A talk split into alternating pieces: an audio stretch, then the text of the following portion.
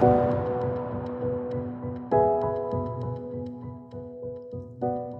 слухаєте Культ, подкаст про культуру. Сьогодні ми говоримо з Катериною Калитко, українською письменницею, волонтеркою, лауреаткою цьогорічної Шевченківської премії. Говоримо про поезію та війну, про те, як історія змінює мову, та про те, чому поети, українські поети, не стоять осторонь історичних викликів.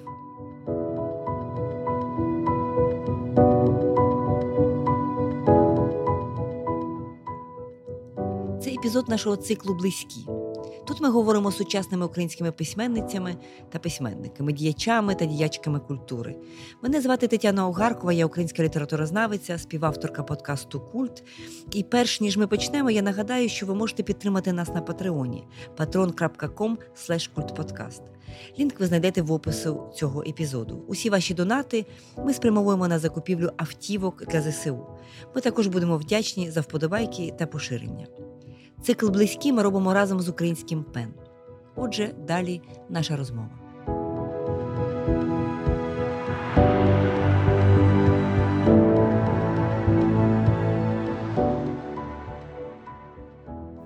Привіт, Катю. Дуже рада тебе вітати в нашому е, подкасті. Культ подкасті. Сьогодні будемо говорити з тобою про поезію, про поезію під час війни, про твою поезію під час війни, про те, що зараз переживає е, поет. І е, моє перше питання, можливо, трохи хронологічно спочатку. Коли ти усвідомила себе поетом? Скільки тобі було років і в якому контексті це відбулося? Е, Таню, вітаю, вітаю всіх наших слухачів. Е, велика радість для мене сьогодні розмовляти.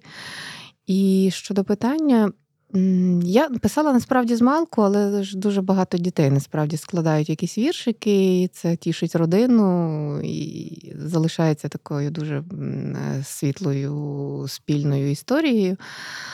А потім, е, ну, моя родина е, якось серйозно це сприйняла. Я була такою книжною дитиною, мені багато читали, потім я сама багато читала. І ще навіть не вміючи писати, е, я якісь віршики надиктовувала, тато за мною записував на перфокартках, вони там ще десь є ці перші записи. І коли е, при міському палаці дітей та юнацтва відбувався якийсь дитячий конкурс поезії, мене туди відвели, і мене там помітили, і я почала ходити на літературну студію Мережка. Мені було приблизно років 11-12, десь так. Її е, цю студію вела вінницька поетеса Тетяна Яковенко. Така дуже чуйна до до дітей, до молодих людей. Е, вона і викладачка літератури, і, і сама поетка. І от е, коли вже я ходила на цю студію, коли відбувалися якісь регулярні зібрання, обговорення всіляких е, довкола літературних тем, я років у 13 зрозуміла, що ця історія з е, поезією, з віршами для мене серйозна, і що я хочу цим займатися надалі. Але було не зовсім зрозуміло, ну, що таке бути поеткою окей, ти пишеш вірші, але з ними щось треба робити. Це якась така і е, соціальна історія, хто такий поет у соціумі, і як він себе має позиціонувати. З цим було, звісно, дуже е, якось непросто на той момент в білінгвальній Вінниці, в пострадянській Вінниці. І тоді ж приблизно відбувся мій остаточний перехід на українську мову, коли я для себе вирішила, що е, якщо я пишу, і я буду робити це надалі, то я маю робити це в українській мові, бо це моя стихія, це дуже інтуїтивно якось відчулося. І от відтоді я, мабуть, на цій дорозі усвідомлено і потихеньку маленькими кроками якось себе вибудовую. Тобто ти перейшла повністю на українську мову саме через поезію, так? Тому що в побуті це така двомовність. До речі, ти часто згадуєш в своїх публічних інтерв'ю, виступах про Вінницю і загалом е, дуже часто, коли спільних знайомих ми питаємо, а де калитку? Така традиційна відповідь: ну, де калитку? Калитка в своїй Вінниці. Так? От в своїй Вінниці ти людина, яка народилася в Вінниці, яка прожила все своє життя майже так, за винятком е, подорожі, про які ми ще окремо поговоримо. Людина, яка постійно повертається до міста, в якому вона народилася. І і ти дуже любиш Вінницю. так? Це це не столиця, це не не Львів. так? Вінниця місто середнє за за, за, за розміром, так? і культурно так, можливо, не не найбільш сприятливе так? для е, поета твого рівня, для поета твоєї величини. Що для тебе є? От Чим для тебе є твоє рідне місто і чому воно так магнетично о, тебе тягне? Вінниця це мій улюблений порт приписки. Е, це знаєш, як на кораблі завжди, де би він не бував, в яких би портах не стояв, на ньому завжди зазначений порт приписки. І це от е, моя Вінниця. Я після Могилянки, після семи років проведених у Києві, я усвідомлено повернулася туди. Ем, зараз це трошки може прозвучить амбітно і пафосно, але я зрозуміла, що е, я не хочу бути ще однією поеткою е, в Києві. А я хочу, щоб е, моя Вінниця була моїм іменем маркована на літературній мапі України. Це теж до питання про е, усвідомленість свого шляху як літераторки. І справді культурна сцена у Вінниці не аж така жвава і її потрібно було розвивати. І я намагалася до цього докладатися якось посильно організовуючи, співорганізовуючи якісь літературні фестивалі, беручи участь у якихось публічних активностях. Ем, для мене було дуже втішно бачити, як Вінниця трансформується на очах, як вона розвивається, як вона стає з е, білінгвального міста, як і більшість українських міст у пострадянський період, як вона стає такою теплою україномовною. Хай навіть це суржик, але це суржик український, такий теплий подільський, який дуже виразно впізнається, наприклад, коли ти їдеш електричкою з Києва, і в якийсь момент концентрація людей з регіону е, починає привалювати, і ти впізнаєш просто на вухо це мову. Це така дуже е, світла і тепла аудіальна історія, коли ти е, от, входиш в мову, ще не, не, не потрапивши до свого міста. І це такий золотий перетин, насправді, велике перехрестя. Вінниця ж місто теж значною мірою фронтирне, і таке, е, через яке проходять е, кілька великих шляхів. Зі сходу на захід, з півночі на південь, недалеко кордон, недалеко Придністров'я, ем, поруч південь, який я дуже люблю. І і от, власне, ця південність у Вінниці мені страшенно теж подобається. Вона мене вабить, я не можу від неї ніяк е, остаточно відірватися, тому що я себе теж е, ідентифікую як південну людину. І така от ця трошки майже майже морська чуттєвість е, подільська, вона теж для мене дуже важить, і вона вагома складова моєї ідентичності. Да, я теж людина з Поділля, я родом з Кам'янця-Подільського. Ось теж, так. Теж поділяю якби цю любов, але от на відміну від тебе, у нас обставини так склалися, що ми опинилися в Києві. Але от я розумію, що це частина душі, так залишається і. Пощастило тобі е, з твоїм вибором. Це був вибір, це не були обставини, це був твій вибір повернутися і бути разом зі своїм містом, і зростати разом з ним. Мені дуже імпонує те, що ти говориш, так, про те, що можна бути поетом в Києві, ще одним поеткою, ще однією поеткою в Києві, але, е, очевидно, е, першою поеткою в Вінниці. Зараз ти є лауреаткою Шевченківської премії, тобто, мені здається, це така відзнака, яка ем, говорить про те, що ти є поетка номер один, так, одна з тих поетів номер один в цій країні. І я чесно не маю сумніву в тому, що коли читатимуть про наш час, читатимуть через е, десятиліття. Е, про те, що відбувається зараз, е, багато чого майбутні читачі будуть дізнаватися через тебе, через свої тексти або через слухання твого голосу, особливо в цей дуже трагічний складний період, який переживає зараз наша країна під час цієї війни, жорстокої і безглуздої війни Росії проти нашої країни. Ем, я би хотіла тебе зараз попросити прочитати один з віршів, який ти написала недавно, буквально декілька е, тижнів е, тому, а потім піде сніг. І далі ми продовжимо розмову. А потім піде сніг, і стане тихо, і грудень покладе в плавильний тигель людей, відділить срібло від свинцю. Щоразу страх не пережити зиму. Та жінка ця із горем за плечима. Поглянь, поглянь, тепер вона танцює. цей снігопад з короткою синкопою він упаде і стане трохи спокою горілим балкам, зламаним тілам. І місто буде як велике вухо, уважне, і та жінка знову рухається так плавно, а раніше не могла. І зійде місяць, мов коштовна фібула, над снігом, що звідтіль, де всі малі були, де весело збирались на свята. І жінка та смішна така щасливиця. Дивися, як вона на тебе дивиться, її довіра, інша висота. Дякую, Катю.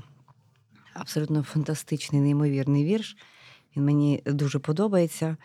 Дякую. Для мене честь е, чути таку оцінку е, від людини, і на якій будується моє е, розуміння нашого тісного маленького світу культури, яку ми зараз робимо. Дякую, Катю. От питання, от яке от мене дуже хвилює, і мені би дуже хотілося, щоб ти спробувала сформулювати. Це не буде проста відповідь, але питання.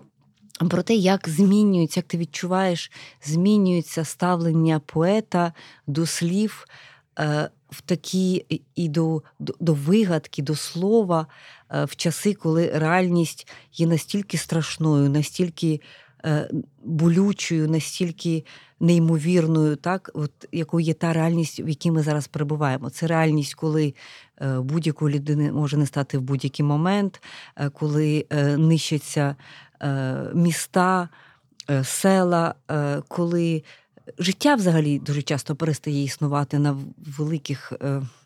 Відсотках, так можна сказати, нашої території. Як змінюється ставлення людини до слова в такі часи?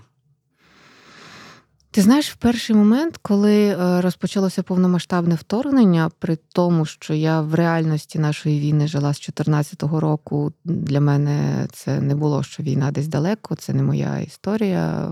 Я це все глибоко дуже переживала від самого початку все одно настав якийсь момент розгубленості, і я думала про те, що е, поезія, моя, зокрема, і загалом, і література як така, вона зараз безсила і, очевидно, не потрібна. І все це не має сенсу, бо. Реальність жахлива настільки, що вона заступає собою все, що можна сказати, е, написати, а тим паче вигадати, тому що ну, яка вигадка в такі, в такому світі. І потім, коли е, повернулася е, повернулася поезія, я на одній з дискусій форумних сьогодні про це говорила, що це було значною мірою поза мною. Це була стихія мови, яка почала мною говорити. Не я мовою, а мова мною. Е, стало зрозуміло, що Чомусь це потрібно, чомусь це досі працює. Можливо, можливо, ця тканина нашої мови нас тримає всіх разом, нас огортає і або захищає, або дає сили, або що. Ми всі в пошуку нової мови зараз. Е, нам дуже гостро. Всі слова змінили е, свої первинні значення. Метафорика не працює. Зараз неможливо писати якусь таку високу, метафоричну, красиву поезію, але дуже такі м'ясом назовні якісь живі метафори, які, власне, метафорою не є, вони є скоріше перенесенням так, з, з одного об'єкта на інший об'єкт, просто характеристик вони все-таки ще ще можуть е, функціонувати в поезії. Вони, зокрема, можуть достукатися до тих людей, які трохи далі від цієї реальності, і які через це приватне переживання можуть наблизитися до приватного українського переживання. Поезія, очевидно, е, є для українців як для е, логоцентричної нації однією з форм опірності, резильєнтності, ем, формою е, співіснування і співтривання в усьому, що з нами відбувається, тому що теж е, часто звертаюся до думки, що коли ми говоримо про якісь е, українські символічні постаті, ми радше за все, частіше за все, в першу чергу згадуємо поетів Шевченка, Лесю Українку, Франка. Інших авторів, розстріляне відродження, ще знакові імена е, для кожного свої. Але так чи інакше ми спираємося на поетів, на літераторів, е, на творців е, смислів, як на своїх великих авторитетів, і вже потім згадуємо державців. Полководців і інших людей, які безперечно доклалися своїми життєвими історіями до українського поступу. Тому е, для мене важливо, що українська поезія не лише моя, загалом українська поезія жива, продовжує говорити. Це дуже різні е, голоси, дуже різні досвіди. Це і поети, які зараз перебувають е, безпосередньо на фронті і пишуть просто з окопів. Це поети, які лишаються в Україні і говорять теж від імені цього колективного досвіду, який ми всі переживаємо в дуже різних формах. Безперечно, є розламини між досвідом досвідами. Фронтовикам дуже важко з тиловиками. Вже вже видно ці розламини в мові, в досвіді, в є таке прекрасне боснійське слово сензибілітет в цьому е, емоційному е, сприйнятті дійсності, так, в цій чуттєвості, яка теж дуже змінюється, ламається, стає значною мірою такою хворобливою, болісною в ці часи. Але е, це все колективна пам'ять і проговорювання цієї колективної пам'яті в прямому ефірі, і оце дуже наочне формування нової мови, воно надзвичайно цінне. І для нас потім буде цінним як така капсула, в яку ми поклали цей час, своє теперішнє переживання, і зможемо за, за певних інших. Щасливіших, хочеться вірити, історичних обставин, взяти і роздивитися, як нам жилося зараз. Я зачіплюся за слово опірність, яке ти використала. І згадаю ще одне прізвище, ще одного українського поета, якого ти, вочевидь, також мала на увазі і е, через кому не перерахувала. Це поет, я так відчуваю, номер один для тебе це Василь Стус. Так? І спитаю тебе. Е, пам'ятаю, в якомусь контексті ти говорила про Стуса, якраз в тому контексті, що він мав би мати можливість написати, можливо, передмову до однієї з твоїх поетичних книжок. Мав би мати цю можливість, він її не має. Ось твої стосунки зі Стусом, поетом е, неймовірної важливості для і для української опірності, і для, е, для формування цієї спільноти. Для мене Стус е, дуже чесний поет. Окрім того, що він сильний і він неймовірний у своїй мові, е, дуже не схожий на всі інші голоси. Це просто стихія, якась гаряча магма цієї мови, коли вона лється. Це, е, крім того, ще от моральний авторитет, без без жодних ефемізмів, без жодної патетики. Це справді та постать, на яку я взорувалася, коли вчилася тримати спину прямо, зустрічати складні історичні обставини, яких жодному з поколінь українців не бракувало, і бути чесною з собою.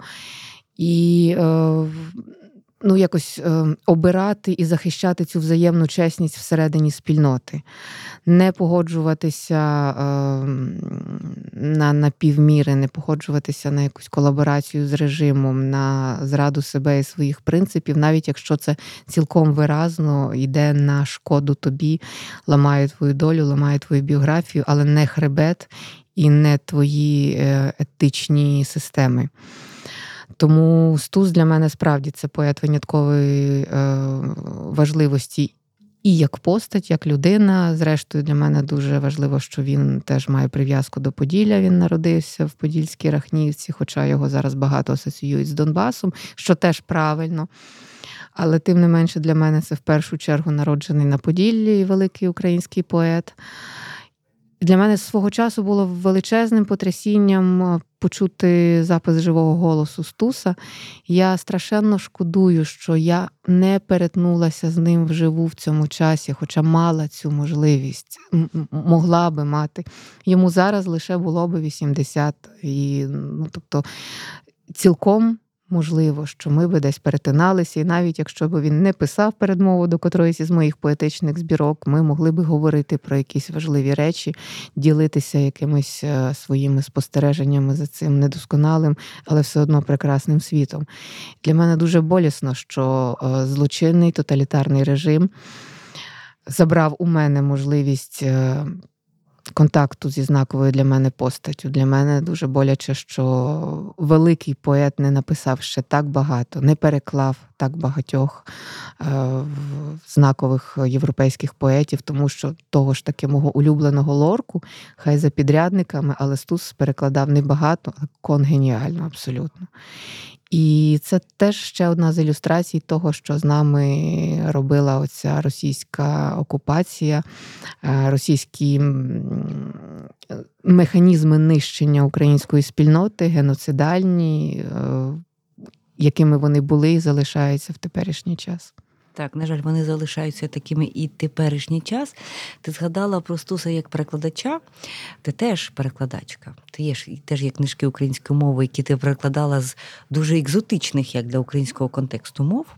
Зокрема, з Боснійської, я пригадую, ми з тобою разом були в Константинівці Донецької області і вже мали їхати звідти з волонтерською такою місією, інформаційно-волонтерською місією. Я пам'ятаю, що ми мали їхати, і ось е, ти була, здається, єдина людина в групі, яка сказала, сказала те, що ти дуже хочеш потрапити в мечеть. Е, в умовах відсутності часу і відсутності також дрес-коду. Я пам'ятаю, що на тебе вдягли хірургічний костюм. Хірургічний мені Саїди Смогілов позичив. Та. Це був літ, це було літо, тому ми всі були в якихось чи шортах, чи в чомусь такому короткому, чому не не годиться. І мене тоді дуже тоді зацікавило, чому Катя Калитко так хоче зайти в мечеті, чому і при цьому ми розуміємо, наші е, слухачі розуміють, це є доволі близько до лінії фронту, потрібно їхати, ми можемо не встигнути на потяг. І ця боснійська історія. Ти згадала вже попередньо, що ти відчуваєш себе трохи в контексті Вінниці, ти це сказала, південною людиною. Так? І тут ця Боснія. Чим для тебе є Боснія? Так? І ця країна, і ці люди, і цей характер, і ця література також, яку ти прикладала.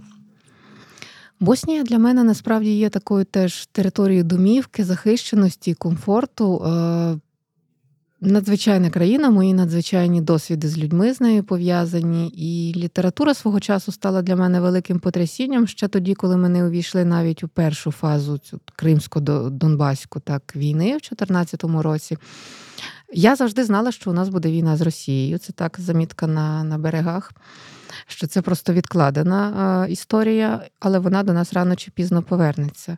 І також мені здавалося, що війна у Боснії тоді у нас була з е, абсолютно неправильними якимись акцентами прокомунікована назовні, що ми е, не цікавилися насправді, що там відбувалося, як там все відбувалося. Щось долітало з новин, але теж викривлене, ніхто не вдумувався, не хотів дивитися на ці жахіття, на ці етнічні чистки, е, геноцид знову ж таки, тоді ще не настільки в прямому ефірі, як у нас тепер, але тим не менше. Я хотіла докопатися до правди про цю війну. І так я почала знайомитися власне з цим контекстом, почала там бувати, їздила в Серебреницю на е, ексгумацію як волонтерка. І е, я хотіла показати, що е, після страшної війни, після жахливих ні з чим не порівнюваних досвідів, можливо лишитися людьми.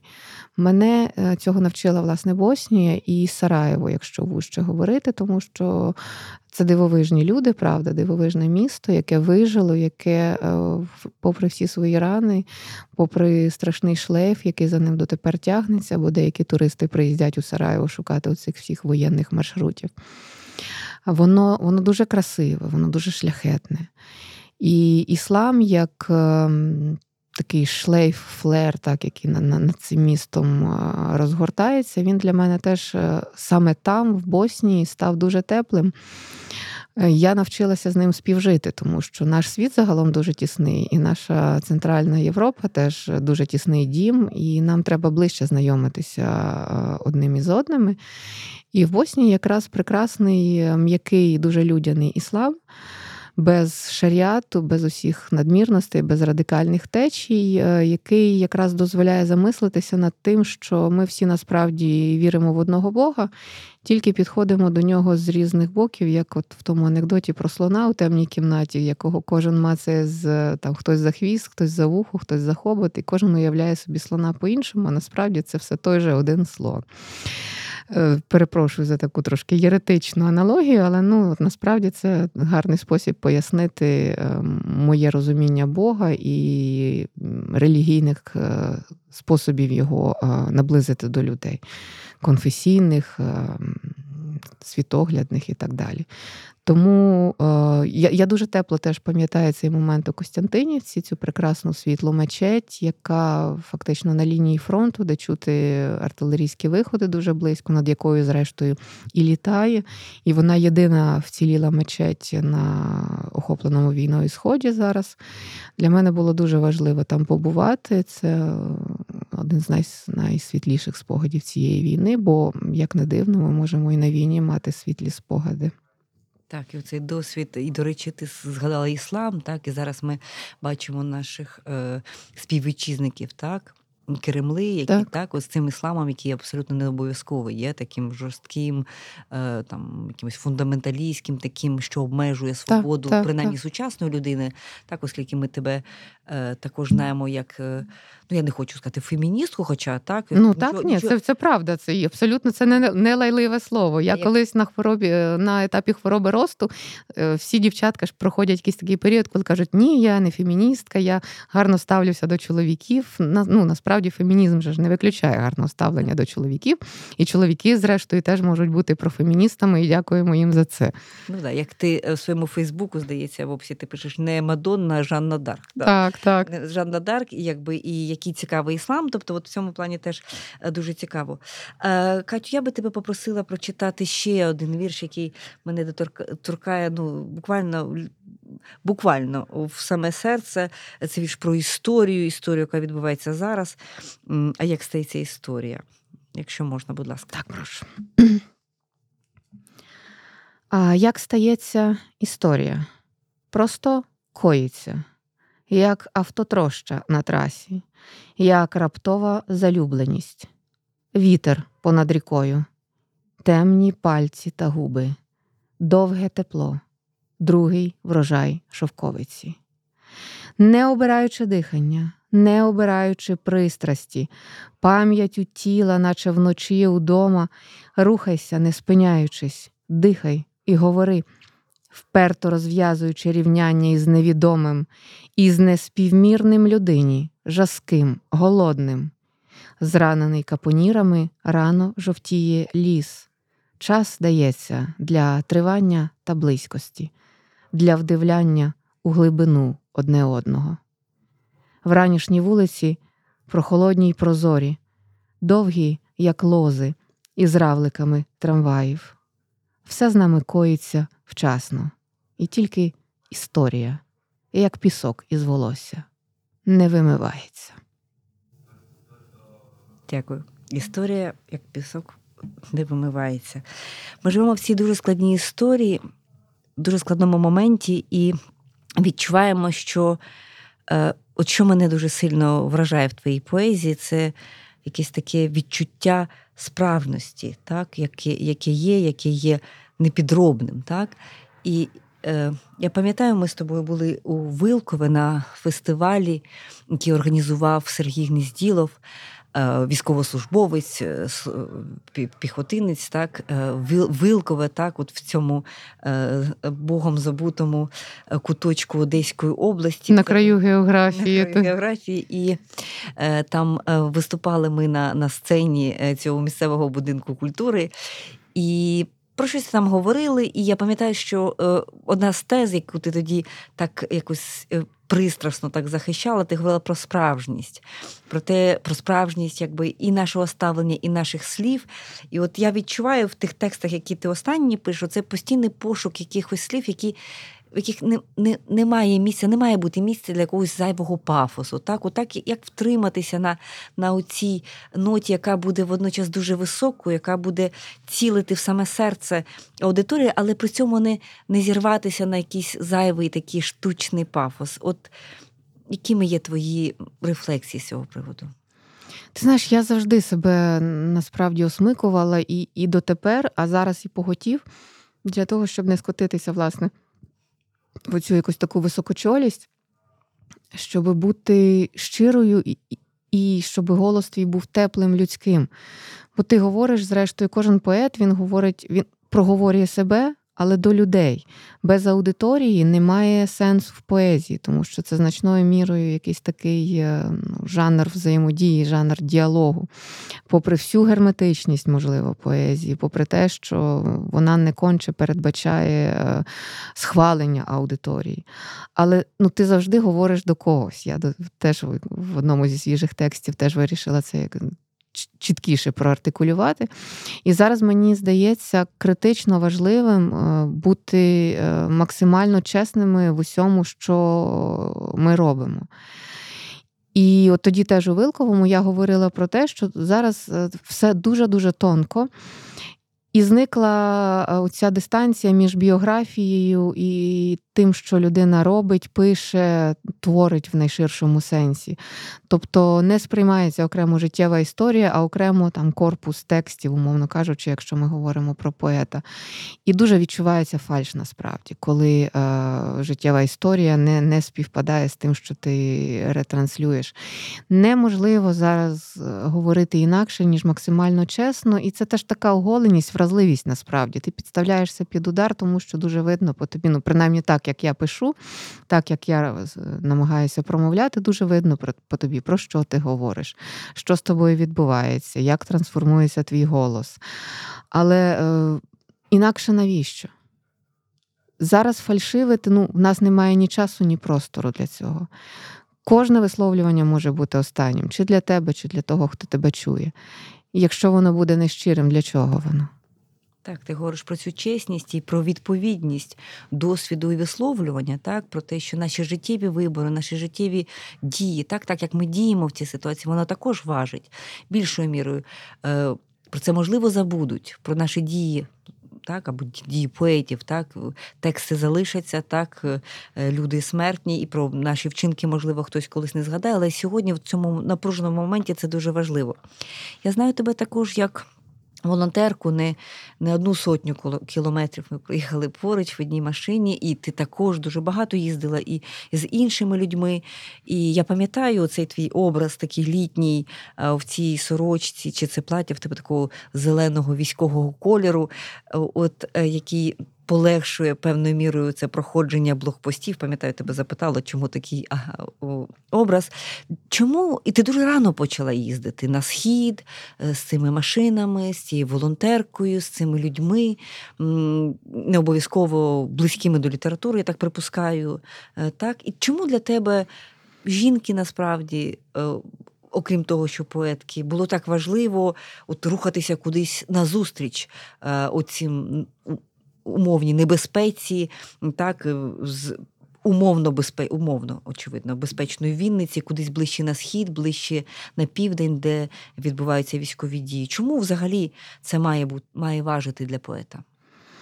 Ну, загалом, е, не тільки для поета, а загалом для громадянина, громадянки. Е, якщо ти не береш участі у найтрагічнішій і найбільшій історії яка відбувається з твоєю країною зараз, то е, навряд чи е, твій голос матиме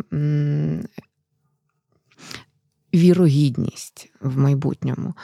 Е, він всі всі матимуть можливість говорити. Я жодним чином не підважую інших досвідів, але якщо ти, е, скажімо, літератор або публічний інтелектуал, який говорить від імені своєї країни, і ти тримав дистанцію від її найбільших викликів, то тоді, очевидно, ем, можливо буде підважити і твої слова.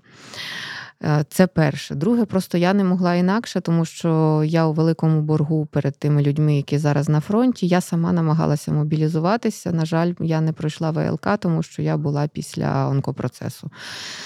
Вперше кажу про це вголос, е, тому що це мене страшенно мучить. Ми зараз всі живемо з е, великим е, розривом в досвідах уже, і цей розрив буде поглиблюватися. І оці всі взаємні провини тих, хто вижив, тих, хто не вижив, хто на фронті, хто не на фронті, хто щось робить, хто нічого не робить. І я я справді хотіла би для мене важливо було би бути на фронті серед тих, хто захищає Україну зі зброєю, але позаяк я не змогла цього зробити за сукупністю фізичних фізичних показників, я намагаюся щосили якось допомагати війську, так як я можу в, в рамках своїх сил і, і е, компетенцій. Що нового для себе ти відкриваєш про країну, так? Під час цих подорожей. Е, оці безкінечні е, зранені е, села, міста.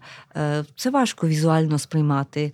Це важко сприймати, ну от навіть тілесно, так перебувати в таких ем, місцях, де присутність війни вона не просто абстрактна, вона дуже конкретна. Вона навіть поділюся власним переживанням. У мене після таких поїздок дуже часто такі зорові галюцинації, ще якийсь час тривають. і Я дивлюся на, на, на будинки і постійно шукаю якби знаки цього цієї руйнації, цих ракет, цієї артилерії, яка mm-hmm. приїхала. Це травматично, тобто це певне міру наражання себе на певну травматизацію, правильно? От е, що нового ти дізнаєшся про, про країну, про людей, коли ти подорожуєш? Це справді дуже тілесний досвід. Е, ці отруєні ландшафти, як у Поллака, так е, ну насправді всі українські ландшафти історично більшість з них отруєна, тому що завжди можна щось таке накопати. Але раніше якось вдавалося, якщо хотілося від цього абстрагуватися, тому що це ніби було далі в історичній перспективі. І ось ти їдеш, проїжджаєш наскрізь цю країну, бачиш. Справді всі її рани, рани відкриті. Ти бачиш людей, які е, часто зламані, часто поранені в, в усіх сенсах, не тільки у фізичному, але не зламані. І це історія про велику любов, про те, що я зараз стала почуватися, ніби я складаюся безпосередньо з цього ґрунту.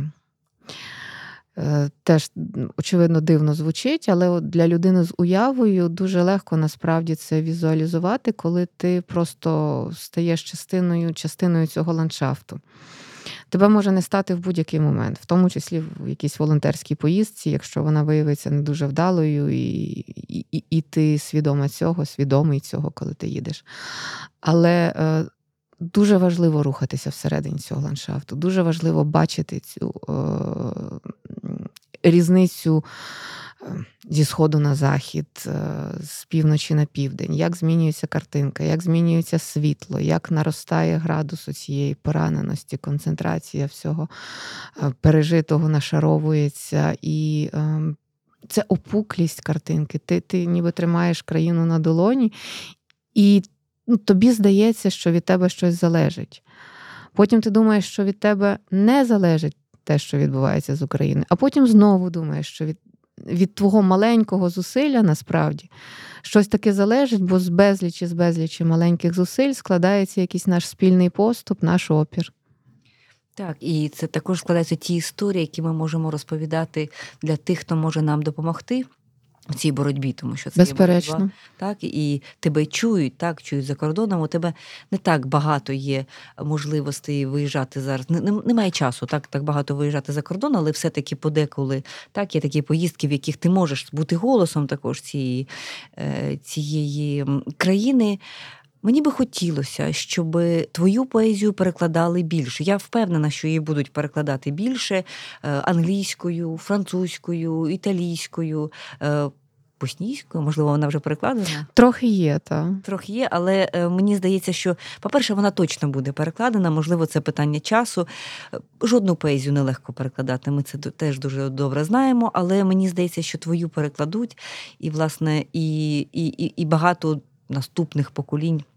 Е, там європейців і американців будуть е, сприймати Україну в тому числі твоїм голосом. Для мене це е, дуже важливо, мені це видається очевидним. Нещодавно ти написала в Фейсбуку, так зізналася, такий анонс невеличкий зробила про те, що ти поверталася з, з, з поїздки з якоїсь з першим драфтом книжки есеїв. Ми читали твою прозу, українська публіка знає твою прозу, е, знає твою поезію, але меншою мірою уявляю собі е, Катерина Колитко в власне в, в жанрі есеїстики. Що це буде за книжка? Це я якраз трошечки дозволила собі побути на резиденції, попрацювати з цими текстами, які теж просилися назовні. Якщо дуже коротко, це книжка про. Е, досвід мого покоління. І тут я вже не вперше роблю дисклеймер, що я говорю про покоління не так у віковому хронологічному сенсі, як про тих людей, які для яких постмайданний майданний і постмайданний досвід став стрижнем їхньої ідентичності. І от е, про все, що нам випало пережити в черговий раз е, війна в країні. Ми не стали винятком серед тих поколінь, е, які переживали кожна своє війну. І про наші етичні моральні вибори, про всі ці переломи, які нам доводиться переживати, про сходинки е, на дорозі нашого дорослішання. Е, мені хотілося проговорити, зафіксувати це, написати про цю війну ще з іншого боку, не стільки фактологічно, новинарно, тому що українські новини зараз транслюються на весь світ, і ті, кому справді не байдуже, мають можливість спостерігати цю геноцидальну війну в прямому ефірі. А хотілося з дуже приватної, дуже людської перспективи проговорити, як живе людина на війні. Як живе людина, яка обирає лишатися в своїй країні і і щось робити в цьому великому часі, не бути в ньому безсилою. Хочеться це зафіксувати і запам'ятати і поділитися цим для аудиторії, як нашої аудиторії, так так і можливо з часом і і зовнішньої, тому що це є таке документування, дорослішання власного, встановлення разом із дорослішанням країни. Ну і ми будемо сподіватися, що нам ще доведеться пожити в ті часи, коли. Коли ми будемо згадувати цей досвід, коли ми будемо згадувати, будемо розуміти, що від наших е, вчинків не так вже все щось залежить, і ми маємо якесь право моральне трошки поспостерігати, бути в цій споглядальній позиції. Так, Для поета, я думаю, теж ця споглядальна позиція вона теж важлива. але ми Це цінно, але так ніколи ще, здається, не було. Ще не було, можливо, буде. Дуже дякую тобі, Катю, за дякую. цю, цю розмову. Дякую.